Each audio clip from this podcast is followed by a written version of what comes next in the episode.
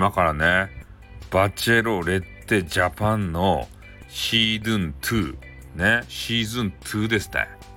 ね、萌え子じゃないやつ。福田萌え子じゃない方のバチェロレッテ。ね、バチェラージャパンっていうのがあるじゃないですか。あれの女性バージョン。これがね、発表になったんですよ、女子が。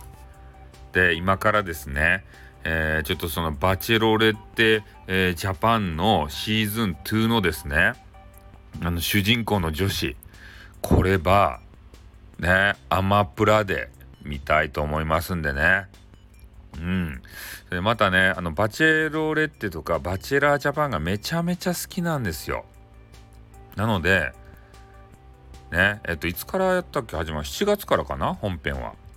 うん。だからまたね、えー、スタイフ上でも、ね、ちょっと、あのバ、チェラー、バチェラージャパン部を立ち上げるかもしれん。ね。バチェラージャパンと、バチェロレッテジャパン好きなんで、バチェラー部をね、バチェロレッテ部、まあどっちでもいいけど、立ち上げるかもしれん。それぐらい、電リアが好き。ね。他の人の他人の恋愛が大好きです。ね。応援したくなるんですね。なんか知らんけど。うん。お見合いの番組とかさ、あるじゃないですか。ナイナイのお見合い大作戦とか。ね、古くはもうネルトン・ベニ・クジラ団でしたよね。おねよろしくお願いしますってこう言うじゃないですか。で、ちょっと待ったって言って、他の人も手を挙げて、ね、それで行くんですけど、ね、女子がごめんなさいって言ったらね、こうね、画面がこう石橋貴明の方に寄っていって、大ドンデン返しとか言ってね、言われる。あれが面白かったね。やらせでも面白いよね。うん。だからそういう番組が大好きなんで、ちょっとバチェラージャパンのね、バチェラージャパンじゃない、バチェロレッテジャパンか、の、えー、シーズン2がですね、あると。これちょっと期待できるんですよね。ちょっとバチェラージャパン4を見たことがある人は、コウコウさんっていうね、この方もバチェロレッテジャパンのシーズン1に出られてたんですけれども、最終まで残ったのかな？で、ちょっとね、萌子が、ね、あんまよろしくない、よろしくないって言ったらいかんな。うん。まあ、それぞれ考えがあるんだからね。で、選ばれなかったんですけど、で、バチェラージャパンのシーズン4になってね、彼が主人公になったんですよ。そしたらもうすごいね。今までのバチェラー、 one、two、three、えっ、ー、と、久保さん、小柳津、ね、あと、あの人、誰だっけ、えー、友永、真也、ね、あの人たちおったやないですか。で、その人たちとは比べ物にならんぐらいボデータッチをして、チュッチュチュッチュですたい。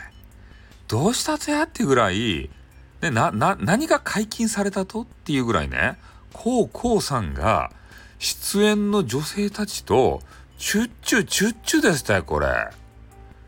ね？あっち行きゃチュー、こっち行きゃチュー。ね？それが女性にバレて、ね、大変なことになってましたよ。うん。だけど何がね、えー、楽しみかっつったら、このバチェロレッテジャパンシーズン 2? これも、バチェラージャパンの、えー、シーズン4かましてるからね、もしかしたら、この女性のね、えー、主人公、バチェロレッテ、この人がチュッチュチュッチュするっちゃなかろうかなと思ってさ、これがちょっと見どころですよね。ああ。やっぱそこのなんかレベル上げちゃったもんね。チュッチュのレベル。今までは我慢して我慢してですよ。で、最後、最終最後に、ね、カッポになったらチュッチュですたい。それがこうこうさんから変わったよね、あの流れが。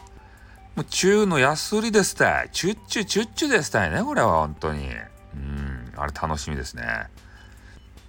男性の、ね、男性が今度ね、十何人か多分出てくるはずなんですよ。全部とチューするっちゃないとや。この女子、どんな女子かまだ見とらんけどさ、どうせ可愛いっちゃろ。金持ちっちゃろ。よかねえ。よかねえじゃないよ ねちょっと今から見るけんね。バチェロレッドジャパンのシーズン2の主人公馬。ね、見て、また感想ばちょっとどっかで述べようかね。と、とりあえずは見るよっていうね。あの、バチェラーとバチェロレッテが俺が大好きだよっていうことを皆さんにお伝えいたしました。じゃこの辺で終わります。おっとん、おっ、おっ、おっとんにゃ。